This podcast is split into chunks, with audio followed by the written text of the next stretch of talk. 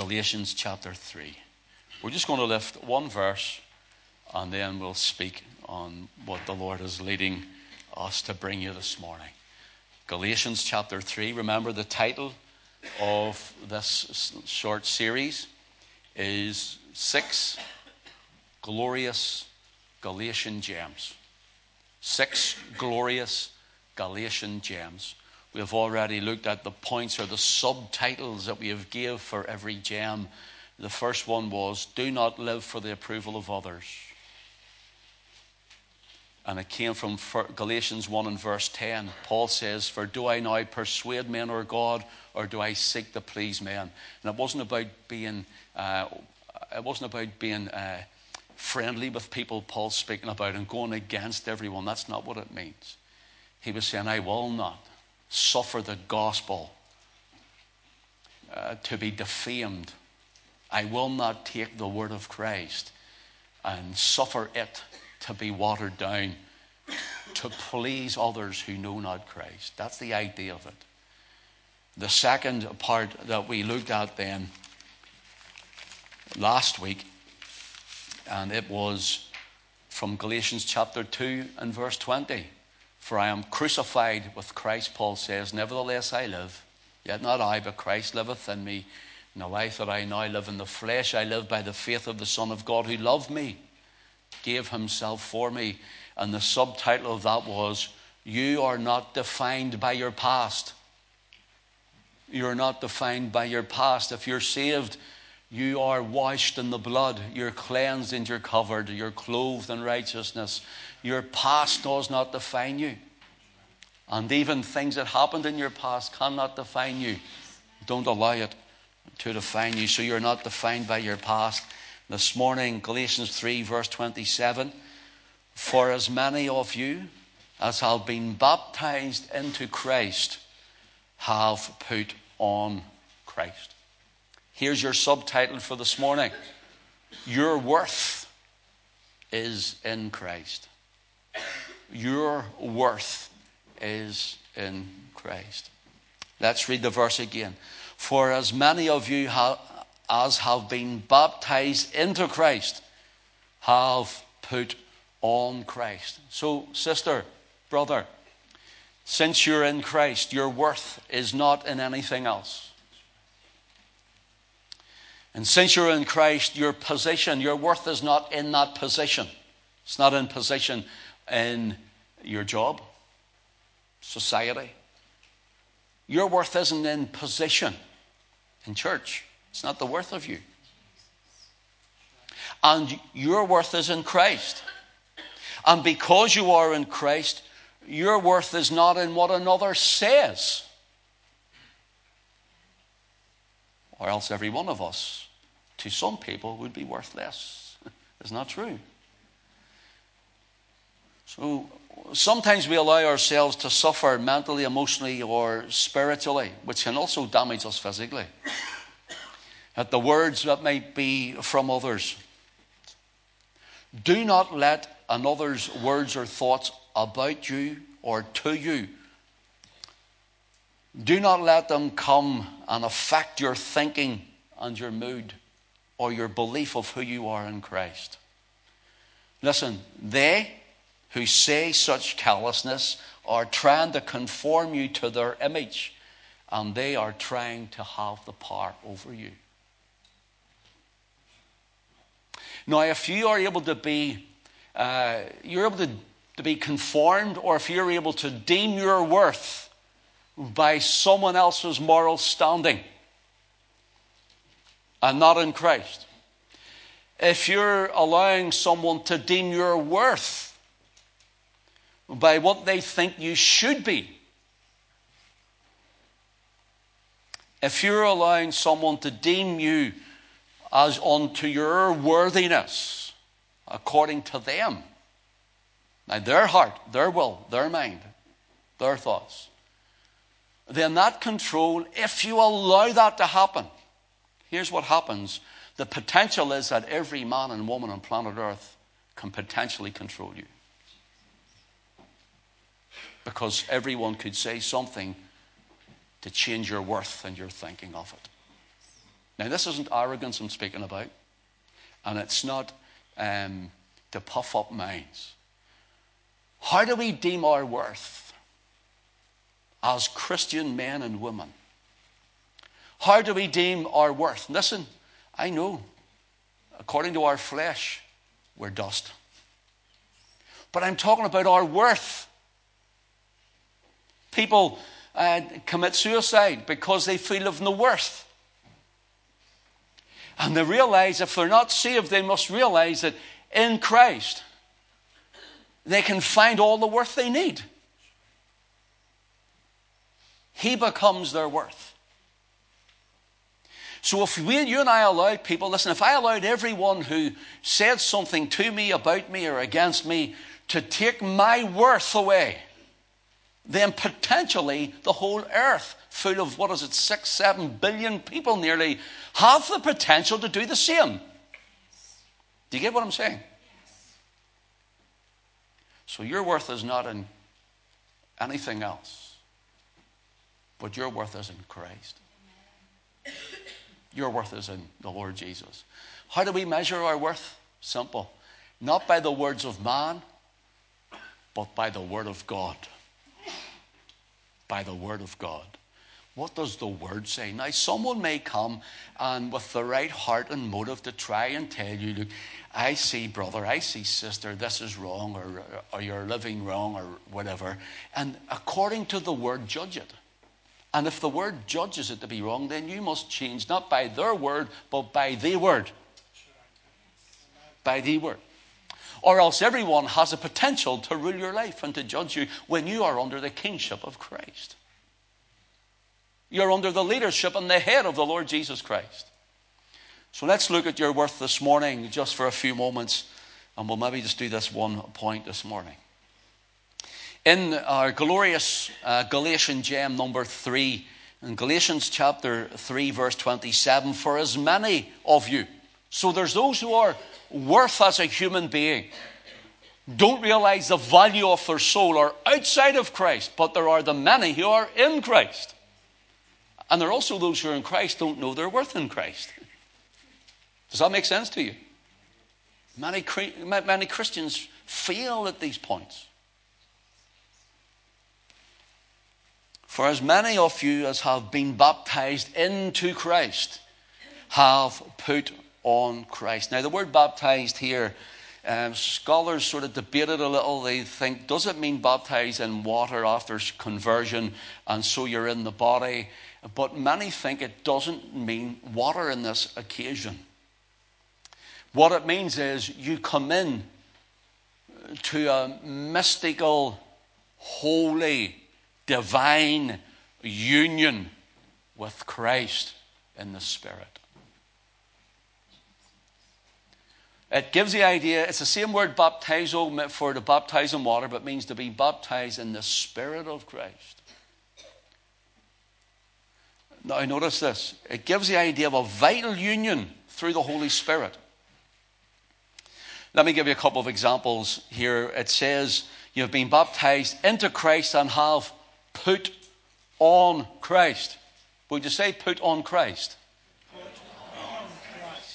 Would you say, I have put on Christ? I have put on Christ. Okay, so what does it mean? To put on Christ.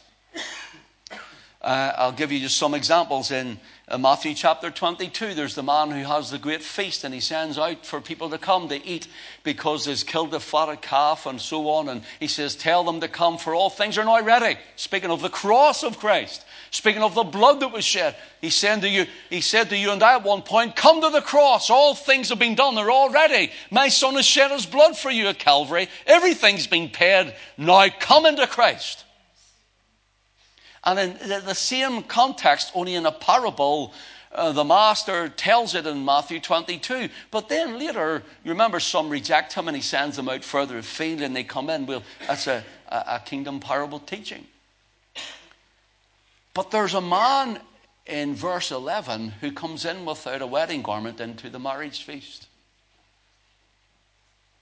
And the, the, the, the king who had the feast sees this man without a wedding garment on And we're told in Matthew 22 and 11, he had not on a wedding garment. The term had not on is the same word put on, only it's in the negative. So he came undressed to the marriage feast.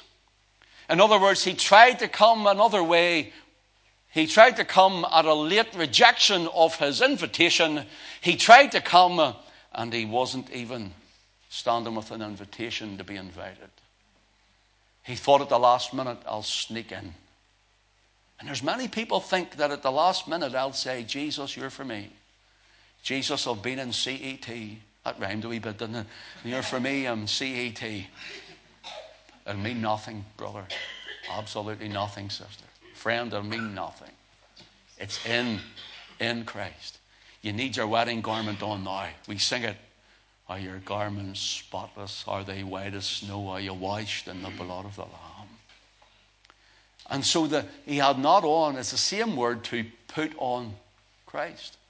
It's the word endue. It means to endue, to be clothed, to be, actually gives the idea to submerge and dropped into something. It's like a big garment and the Lord drops you into it. And you're covered in this garment. So this man came without a garment to the wedding feast and he was cast out into outer darkness. It's too late. Too late. You know, you're never too young to be saved. You hear that, young people? You're never too young to be saved. And older people, you're never too old to be saved. But I'll tell you, you can be too late. you can be too late. I remember one time preaching at one of those open airs we spoke about uh, before we got around the word. And I remember I was standing at a place called Abbott's Cross. And there was all these apartment blocks and f- shops all in below them. And we're preaching away in a car park. And this old man, barely able to walk, he walked along like this. And he stopped dead and he turned and he looked at me. I don't even know if he could see me with his eyesight. We are quite a bit away. We preached on, we preached on, and these fellows were around. They were giving out tracts around with people around the shops. And this man says, He called my name. He called my name. And the man that was with us giving out the tracts saying, Who? He says, That man at that microphone, he called my name. I heard my name being called. He says, He didn't call your name. He's preaching the gospel. He says, I know I heard the voice call my name. And the man was in his 90s. And he got saved on the spot. Lived a life without Christ and he was saved there. That man called my name. I didn't call his name. He called his name. he called his name. Oh, how many times would God call our name? So the idea is that we are in Christ and know our worth that is in Christ. Let me give you another example. In Revelation 19, at the coming again of the Lord Jesus Christ, is the, the, he's pictured on the white horse or the great white charger. Down his thigh, his name is the Word of God. And we're told that in Revelation 19 and 14 that he and the company coming with him are clothed with fine linen, white unclean. You know what it is? They're clothed in the righteousness of Christ. Clothed in the righteousness of Christ. You see, the word clothed is the same word as put on Christ. It's the same word uh, endue, and it means they were endued with Christ. They were dropped, as it were, submerged, baptized into Christ. They were engulfed with Christ. They were surrounded in Christ. He lived in them and they lived in him. And coming back, they're pictured on white with white robes on and they're coming with Christ again. I wonder, I wonder sometimes when we think of this, do people realize uh, that when Christ returns, only those who are, as it were, dressed in white with the righteousness of Christ, not in anything we can do, do they realize that's what's going to be the test? You see, he looks for the blood, and when he sees the blood of the Lamb, he notices the righteousness of his Son.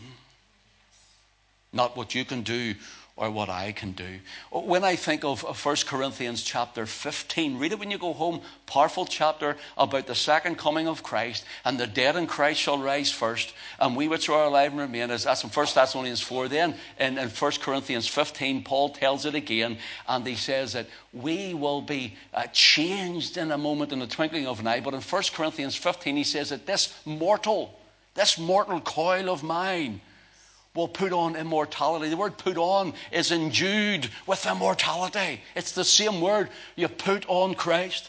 You know what will happen? Should I die and go to the grave? Or should, or should I be alive when Christ returns? And you, brother, and you, sister, also, you know what's going to happen? You're going to be caught up. Some are going to be caught on.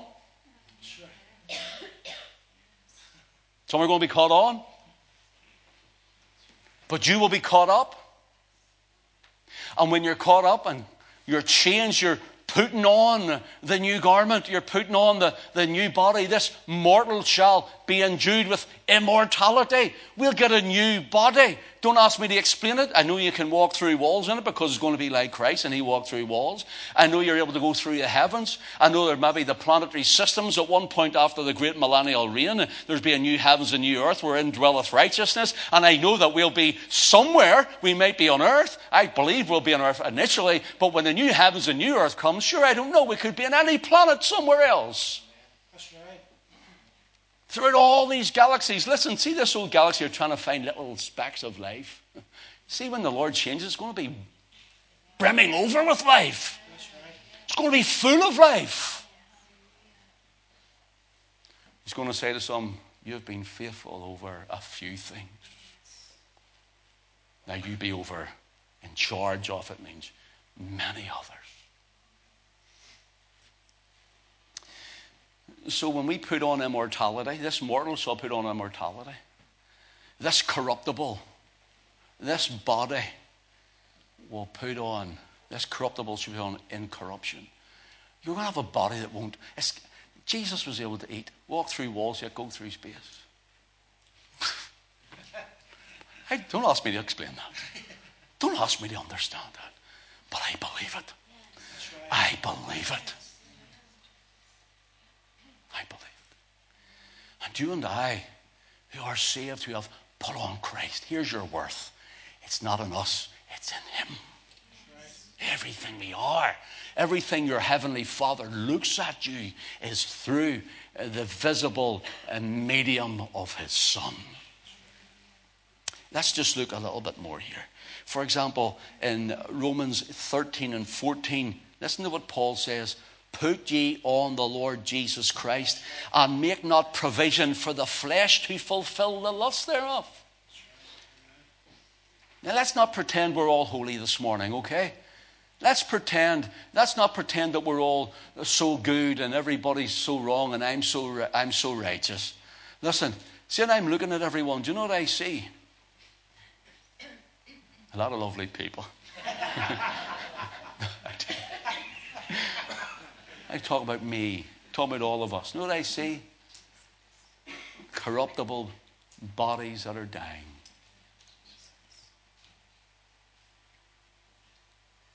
It doesn't matter how much we try and dress it up in the suit. It doesn't matter how much we try and uh, even paint the face to try and hide it. Botox doesn't change it.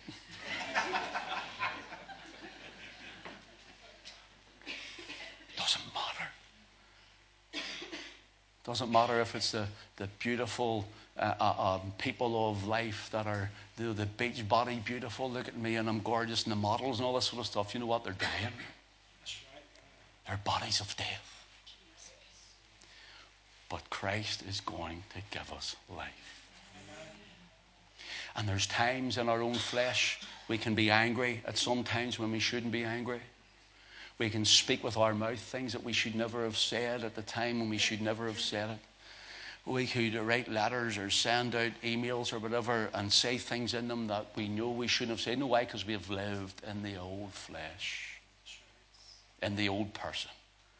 put on the Lord Jesus Christ. See, every time you go to think of something, and even if someone's hurt you, offended you, annoyed you, or done whatever to you, listen, brother, sister, see before you do something, step back, stop, and put on, as it were, the Lord Jesus Christ. Make not provision for the flesh to fulfill the lust thereof. And that's the lust of sexual lust, too. Because every one of us has the struggle of the flesh. I tell you something. I struggled with the flesh last night. We're always struggling with the flesh, but in particular last night, I had to step back and put on the Lord Jesus Christ because of something that happened late last night. I got angry. A man approached my daughter and some of her friends, cursed and swore them up and down, threatened to kill them in our village. And she came in so annoyed and upset. My flesh rose up. Where is he? Who is it? Where is he? How dare he? Spirit of God, Ken, stand back, son. Sorry, Lord. Put ye on the Lord Jesus Christ and make not provision for the flesh to fulfill the lust thereof. You've got to say something to someone, and maybe they deserve it. Maybe they deserve it. Don't. Lord, help me. Who's been there? Half are telling the truth, nor half are just lying.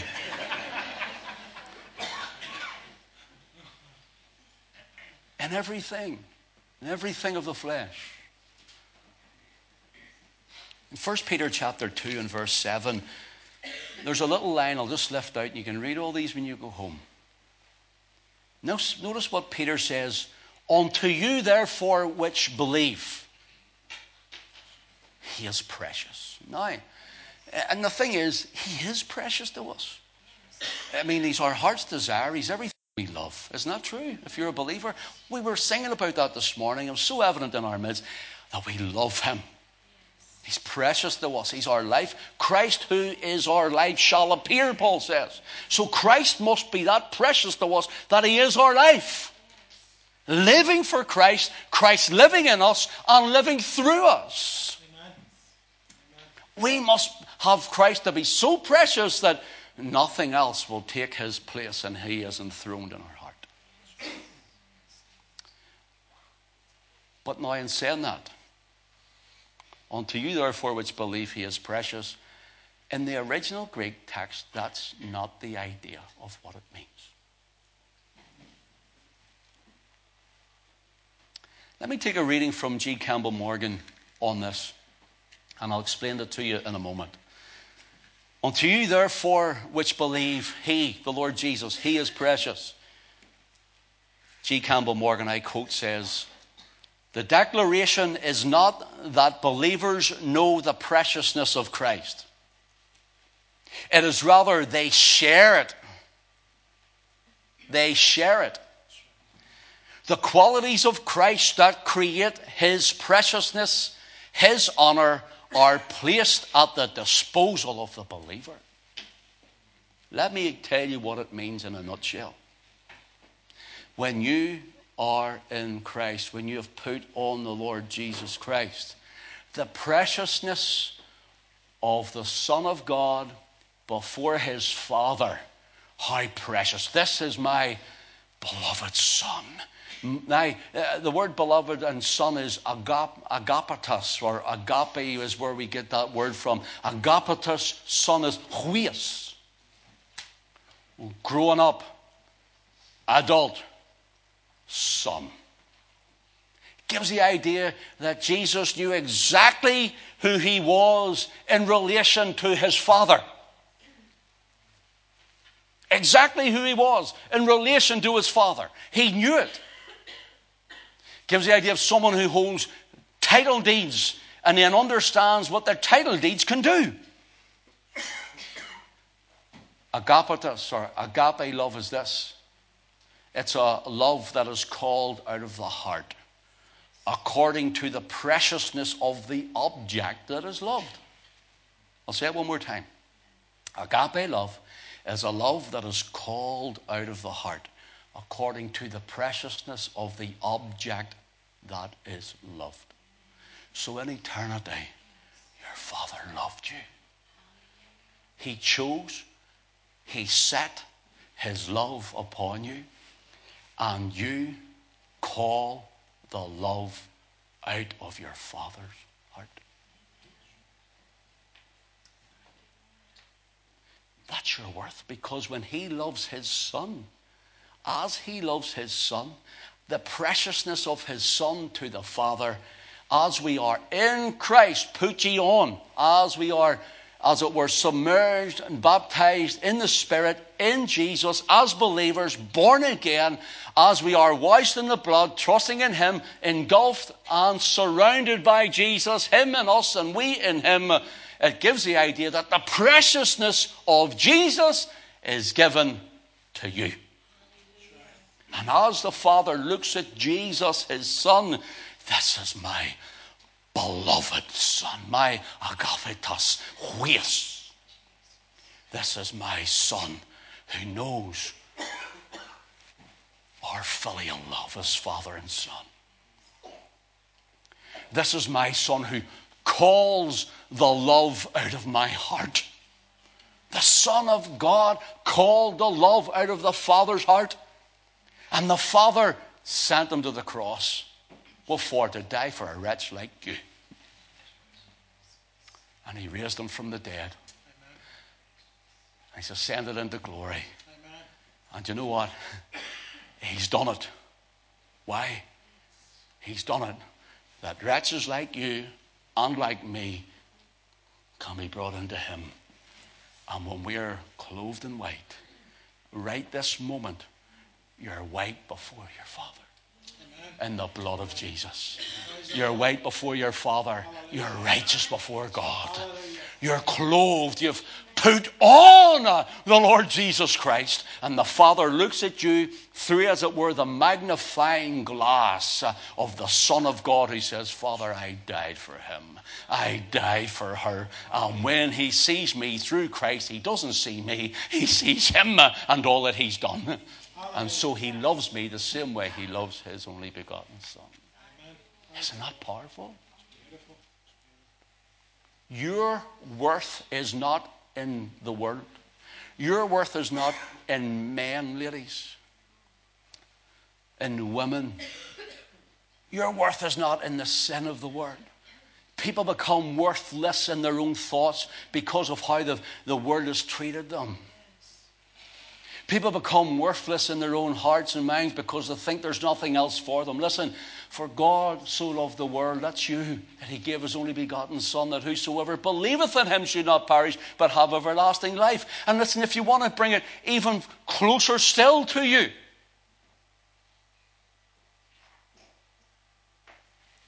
if you want to bring it right down into your own personal self, he's the Son of God who loved you. Forget the person beside you. He loves you. And He gave Himself for you. And if you want to bring it in again, for what shall it profit a man if he should gain the, what is it? You see, that's our worth. You see, that's what people think the worth is the world, the riches, the pleasures, the purposes, the plans of men and the world. That's not your worth. Your worth isn't in the house and the job and the cars. Listen, and I'm speaking honestly, and the Lord's heard me said, I'd rather live in a small hovel or a tent and have Christ and the riches of His Spirit than live in a mansion and have nothing of Christ at all. I'd rather have Jesus than silver or gold. I'd rather have Jesus than riches untold. I'd rather have Jesus than houses or lands. I'd rather be led by his nail scarred hands than to be the king of a vast domain or be held in sin's dark sway. I'd rather have Jesus than anything this world affords today. That's your worth. What shall it profit a man if he should gain the whole world and lose his own soul? Listen, or what shall a man give in exchange for his soul? You know what that tells me? Your worth isn't in the world. You're worth more than that. The world could not redeem you. The riches, the oil, the gold, everything that the one worlders are fighting over and fighting for, and their plans and their purpose could not be thwarted by the Spirit of the living God. For he says, You're loved, you're bought, you're redeemed, you're washed, and you are clothed. You've put on Christ. The world can't afford you, brother. That's right. Amen. The world can't afford you, sister. You know what that tells me?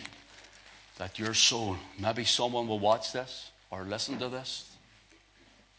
Maybe they're feeling suicidal and worthless. I want to tell you, you're worth more than the whole world.